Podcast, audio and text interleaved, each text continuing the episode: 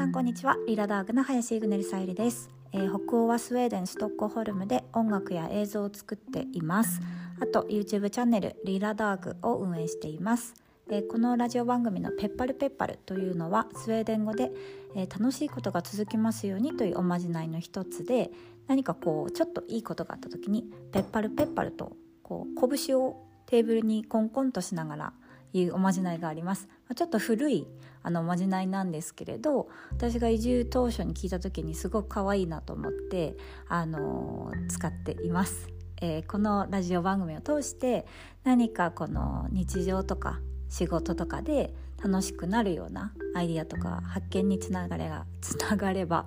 いいなと思っております。はい。こんなに最初いつも長く話してなかったと思うんですけどあのー、蓋を開けてみたらなんと4ヶ月ぶりの配信となっております。配信っていうかなんかもう久しぶりすぎてなんだろう。謝ればいいのか。お久しぶりですって言えばいいのかわからないんですけれどあのー、ちょこちょこやっぱり過去のの配信もあの聞いてくださっている方がいるのであの ありがたいなと思ったりあとなぜなぜかはわからないって言ったら失礼なんですけれどあのもう何度も同じあのテーマの配信を聞いてくださっている方がいてあの配信はいつですかって言ってくださることとかがあったりしてまあねこんな取り留めもない話をいつもしているしていたんですけれど、まあ、今年もねあの 週1当初始めた時は週1で頑張ろうと思っていたんですけれどやっぱりあの動画と違って何ていうかこうリスポンスがないっていうことがこんなにもモチベーションにならないんだってことにあのラジオを初めて気づきました。でまあ初めて見て気づいたこともあるのですごく意味のあることではあるんですけれどあの YouTube は何だろうやっぱり動画を週に12本は今も上げ続けていてそれが2年以上続いてるんですけれど自分でもこんなに続くかどうかっていうのはまあ予測していなくてでも途中からもう本当にあのお仕事になるものなのでやっぱり YouTube って広告の収益もありますしあの企業さんとのコラボっていうのもちょこっとお話をいただいたりもしていたしまあそれでもなんかこうあとは自分ですごくなんだろうこうどんどんこうしたらこういう視聴者さん 視聴者視聴者さんが増えるとか、あのこういう動画を作ってほしいっていうコメントも本当にすぐにねあの読み取ることができてやっぱフィードバックがあるっていうことが、あの人とのつながりを感じられるので自分の中でこう制作意欲が湧くっていうことなんだなと思いました。思いましたっていうのはあれなんですけどでもなんか久しぶりにやっぱりお話をしたいなと思ったのはえっとねあの Spotify でそのラジオこのねペッパペッパの配信はすごく遅れてしまったんですけど Spotify でえっとさゆり林イグネルっていう私はえっと音楽家としてまあピアニストあと作曲家とアーティストあと音楽プロデューサーとして音楽を作っているんですね。でその「さゆり林イグネル」で検索していただくと Spotify でもあのたくさん曲が出てくるんですけれどあの2021年去年はもう本当に音楽の配信をたっぷりして自分でも何曲作って何曲配信したかわからないぐらいあの隔週でほとんど配信をしていたんですけれど自分であの全部プロデュースをして作曲をして、え演奏をしてレコーディングをして、まあ、出しているんですけれどスウェーデンの音楽制作会社のエピテミックサウンドっていうところから、えー、出しています、まあ、なので私のなんだろうアーティストマネージャーみたいな人がいたりあとはあの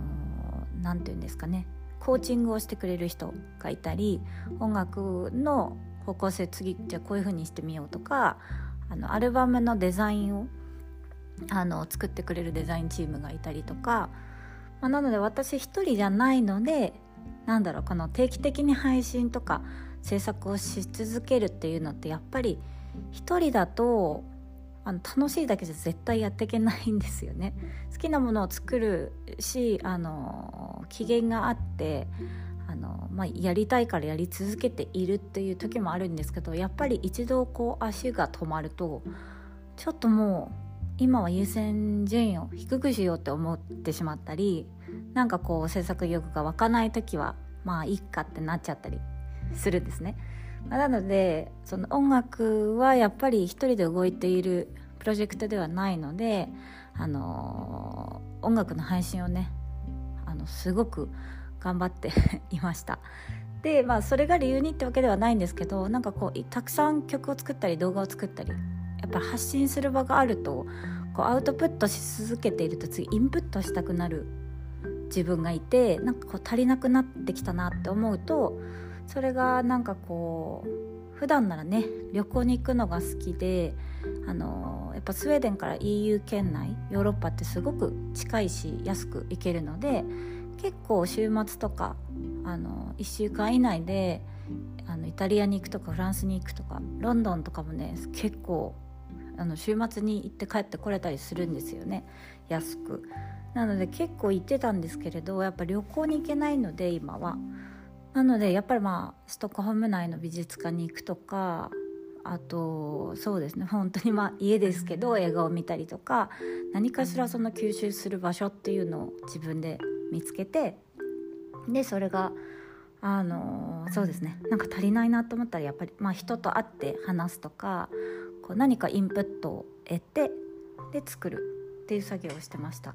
なのでなんかこんなにそんなに自分でもっとこう発信したい話したいっていう気持ちが生まれていなくてなんかそこのバランスをもうちょっともうちょっとやっぱりあの言葉で発信するっていうのも今ね全然だからちょっと喋れてないんですけれどやっぱり慣れっていうところもあってピアノと一緒で多分ピアノの練習も3日空いたらもう弾けなくなるよってよくねクラシックとかでは言うんですけど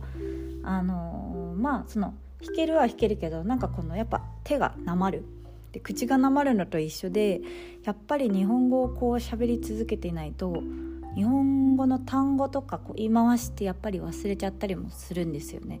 で逆に英語とかスウェーデン語もなんですけどあの日本に一時帰国してる時に本当に全然スウェーデン語使わなくなるとそこからスウェーデンに帰ってきた時にまたもう全然こう出てこないみたいなことがよくあったり、まあ、今でもねあのあるんですけど逆もしかり、まあ、言語がね言語能力が長けてる人ってやっぱりいて本当に混ざらない人ってすごいなって思うんですけど 私はめちゃくちゃ混ざるタイプで言語能力もともとそんなにないし、あのー、伝わればいいやって最初からもう思っちゃっている人なのでなんかあんまりこうねあの重きを得てないんですよね。そう単語を絶対に増やしたいとかその発音をめちゃくちゃよく話さないといけないって思っていない節もあってなんかね最近日本語の、まあ、日本人の友達と会うとしゃべもちろん日本語なんですけど出てこないことすっごい増えちゃってで特に日本にやっぱりずっと2年以上ね帰ってないのでなんとなくねだいなんだろうちょっと自分から日本がちょっと遠い感じになったりする時もあってあのー、います。でも結構今の時期は多いんじゃないかなその海外に住まれている日本人の人は。なかなかその、ま、いろんな国の状況とかもあるんですけどやっぱ日本への入国っていうのがあまりにもちょっと厳しくて、ま、スウェーデンとね比べてしまうとなんですけど、あの、もう結構そのルールも変わるしあと入国禁止までは禁止の時期も一時期あったのかな？12月去年の末とか。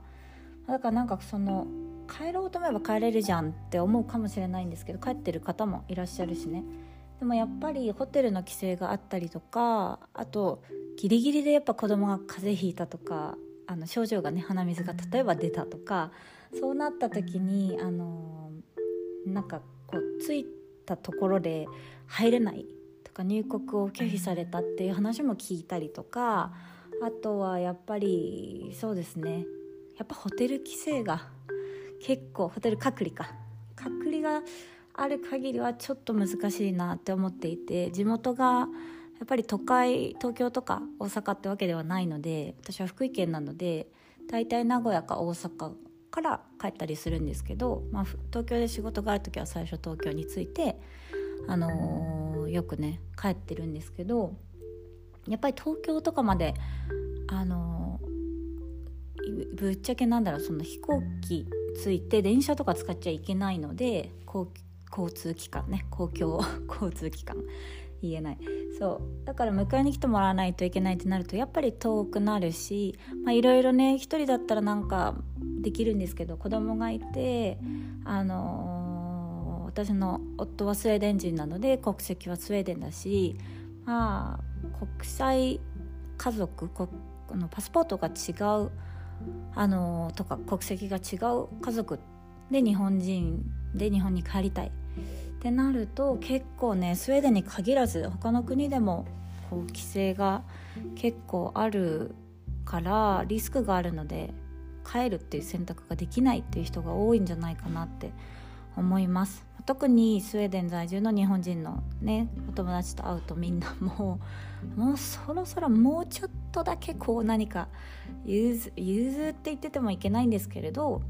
何かこう例えばね PCR 検査がこう陰性ならあの隔離はなくていいですよとかあのなんだろうね何かこうもうちょっとこう効率がいいくなるといいなとは思いながらもなかなかね難しいんですかね。なのでまあとりあえず今年は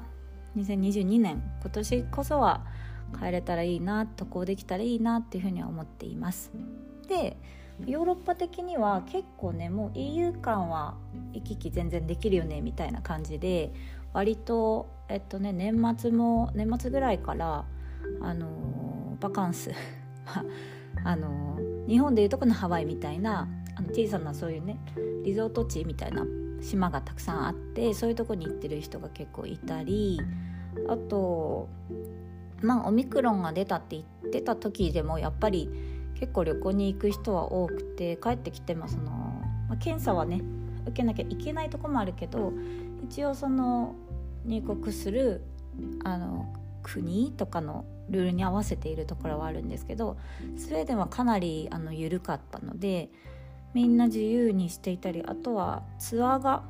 スウェーデンでやっぱり音楽とか芸能ですねシアターとかエンタメで働いてると大体その国内ツアーはもう戻っていてであとはあのなんだろうヨーロッパ内のツアーっていうのはもう結構年中行っているんですけどいろんな人が。でそのヨーロッパ内のツアーも再開し始めていますね。もう去年末ぐらいからかな。であの夫のお父さん義理の父がシアターの俳優さんなんですけどこの間もスイスとリヒテンシュタインであの公演をして帰国していました。でそれから何日かまたストックホームに滞在してその後ヨーテボリっていうまあそれはスウェーデン国内ですけどそこで公演しに行ったりなのでなんかそのもうねツアに関しては戻りつつあってあとそんなに大きな大規模なそのアリーナとかのコンサートじゃなければあの OK だったのかな？規制が。でもその何人まで？500人なのか？それがまあ、300人なのかっていうところとかはもうあのあんまり分かってない人も多くてその当事者というかそこで働いてるその義理の父とかにしても。そんなに大きく大規模なイベントじゃなかったのでそういうところはもうまあ普通にできてるよという感じですね。で、えっと、今今日2月7日7なんですけれど2月9日かな？今週ぐらいから、えっと、完全にその今まであった規制っていうのが撤廃されることになっていますスウェーデンは。でデンマークは一足早かったのかなとは思うんですけどなのでまあでも今も別にもう何の生活の変化っていうのは日常ではないんですけれどあのもっと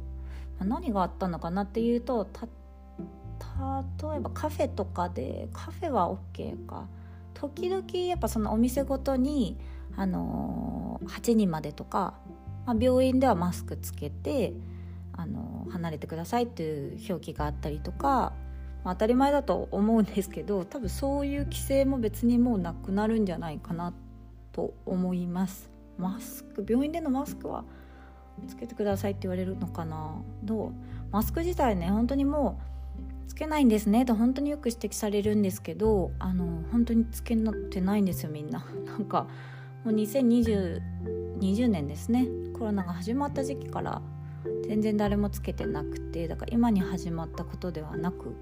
本当に一番ピークの時もちらちらほらっと見られるぐらいでそうですねなんかこうディスタンスを設けるっていうことを優先していたような感じです。まあでもそれもなんか最近もうなくてなんかセムラっていうお菓子が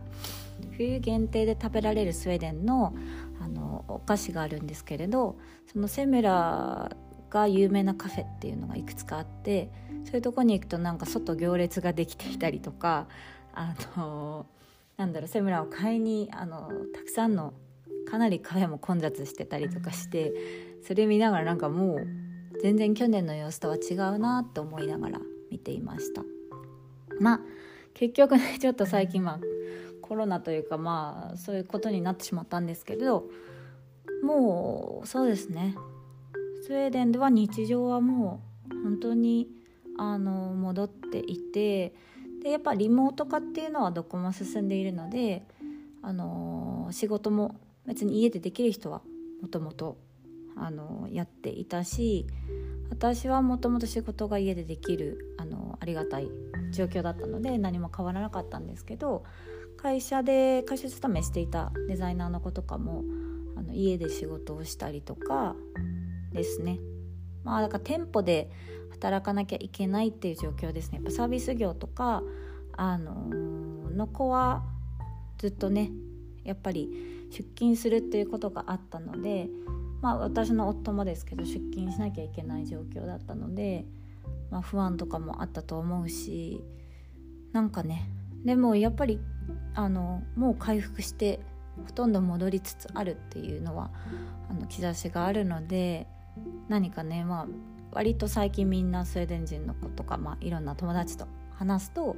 今年の夏はもう旅行行こうみたいな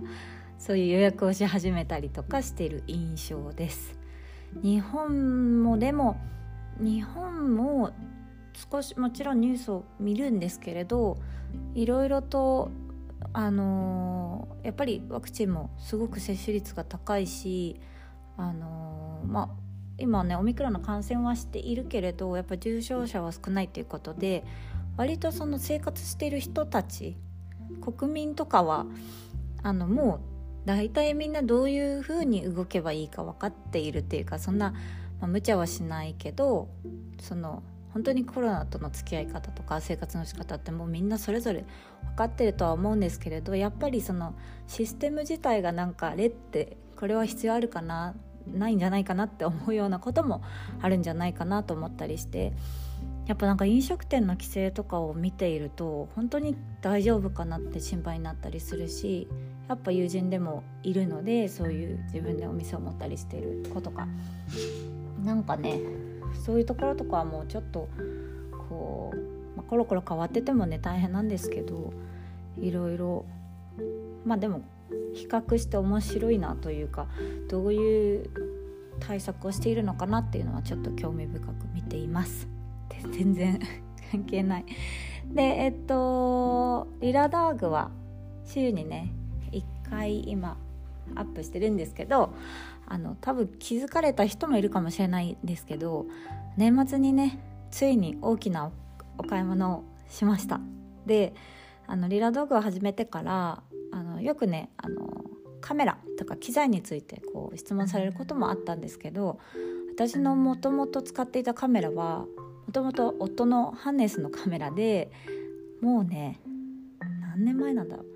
67年ぐらい前に買ったのかな。でそれを私が勝手に使って動画であの撮影して編集してやってたんですけどあのリラダグ始めてからもう自分用のカメラを買う買うってずっと言いながらやっぱり日本製なのでねカメラといえば。日本に帰った時に絶対買うんだって。それのがまあ少し安いしあとやっぱ選択肢も多いし、あのー、割とね新しい今ソニーさんかキャノンさんがずっと迷ってたんですけど、あの、それを楽しみにこう日本の帰国を待ってたんですけどもうなかなか帰れないぞってことで、まあ、ついに年末にカメラを買いました。でそうでまたなんか機材とかカメラだけじゃなくてやっぱり撮影に使うものってマイクだったり、まあ、スタンドだったりあとはパソコンのねその容量ってすごく必要なんですね。あの動画って素材とかデータが大きいのでハードディスクとか、まあ、本当にいろんな機材がかかってて お金もかかっているんですけれどそういった面も時々ねやっぱ動画私も作ってますとか動画クリエイターの人に聞かれる人も聞かれることもあるのでなんかまああのなんだろうリラ道具の作り方じゃないけど裏側みたいな動画はいつかあの出したいなと思っています。でもカメラがね2台あるのでで、まあ、2台あるんですけど全然ねクオリティは違くて。で新しいカメラを使って撮影をして編集をしたのがえっとね今年の最初に出したのは新しいカメラかな。あのパートナーとの過ごし方のあの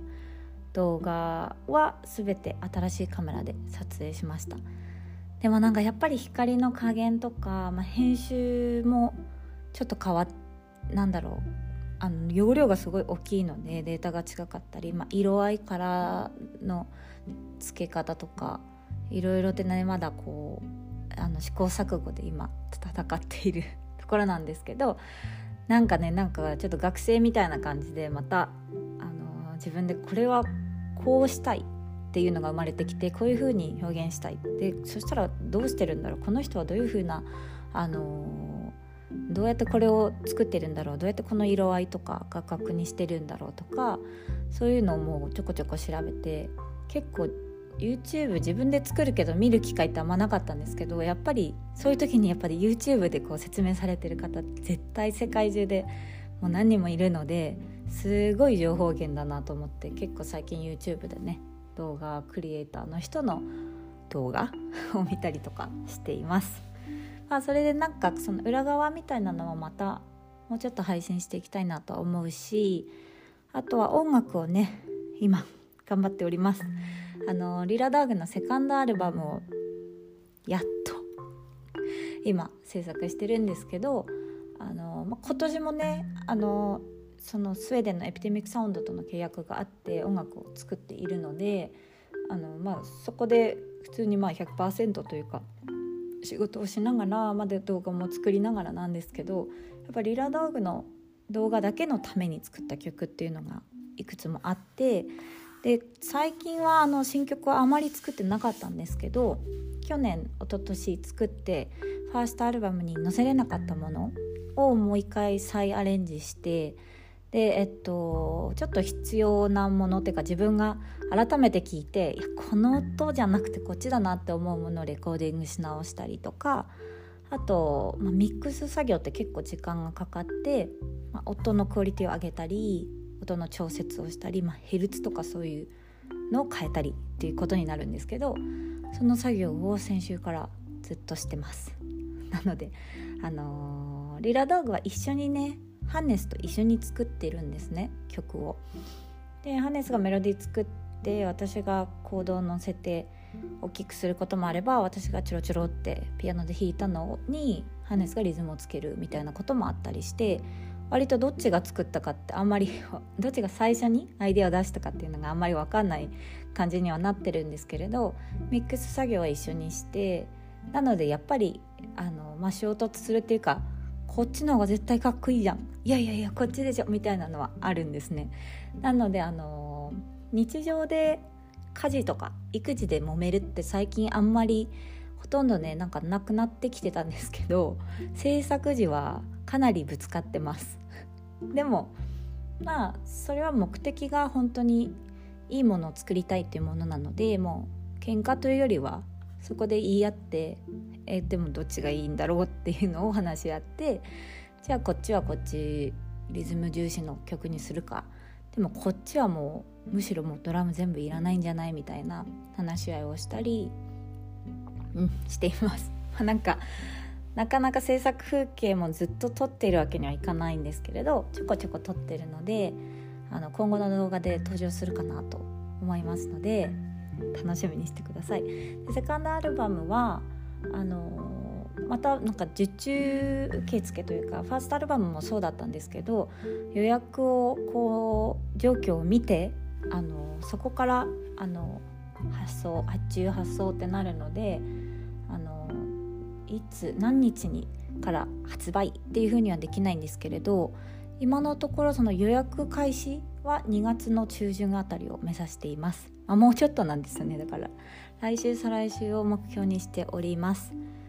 そうですね。あとはカバーデザインとかあのパッケージングっていうか、まあ、発送の準備っていうのが結構ねかかっててファーストアルバムの時にあの正直その発送っていう作業はすごく大変なんだけれどもやっぱり住所をね見た時に東京から沖縄まで東京じゃないわ。北海道から。沖縄まで全国本当に各地のあの都道府県の名前がずらーって並んであと本当私が訪れたことない国とか他の国からもねあの発注オーダーがあってなのですごく感動したんですね。こんなに見てくださっている方が何だろうこの数値では出てるんですけどやっぱりオンライン上だと本当に見てくださっててるのかな？誰が見てくれてるんだろうっていうのはなんかね分かんなくて不思議なところで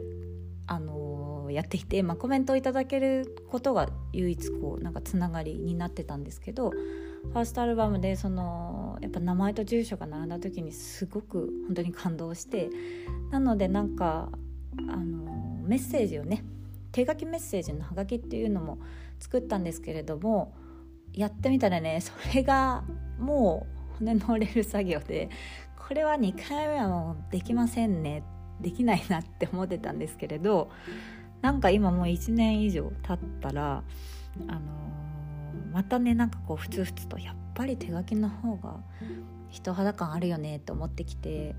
で年末年始かお正月に日本のあの地元のね昔からの友達が年賀状を送ってくれてスウェーデンに。ね3週間ぐらいかかったんですねそのハガキ1枚に。何があったのスウェーデンって感じなんですけど最近郵送がもうむちゃくちゃあの遅延発生してて。でもなんかその1枚のハガキをもらった時に手書きでやっぱメッセージがついてるとなんかやっぱりほっこりするしやこんなに、まあ、3週間もかかったけど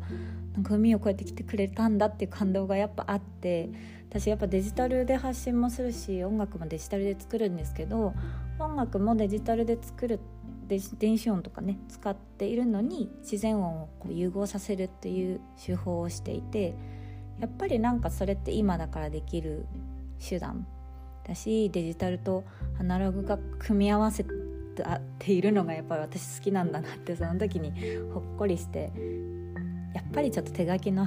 メッセージカードというかそれも、まあ、限定でやろうかなって今また思い直しております。なのでねなんかこう手書きのはがき欲しいってくださるあの言ってくださる方がいたらそちらを注文していただいてでも本当に少な少ないというか、まあ、100, 100いけて100枚ぐらいかなって思ってるのででもあの何かしらそういう選択肢を作りたいなと思っています。なんかね大変なことって結構忘れちゃうタイプなんですよね。すごくいいんですけどやっぱ楽しかったりその感動した瞬間っていうのをすごく覚えていてあのあと到着した時にこうシェアしてくださっている方がいたりわざわざメッセージをねダイレクトメッセージを送ってくださってる方がいたりとかしたのでなんかあの時の感動もう一度みたいな 感じに今なっていてはい。なのであのセカンドアルバム楽しみに期待していてください。もうちょっとですね。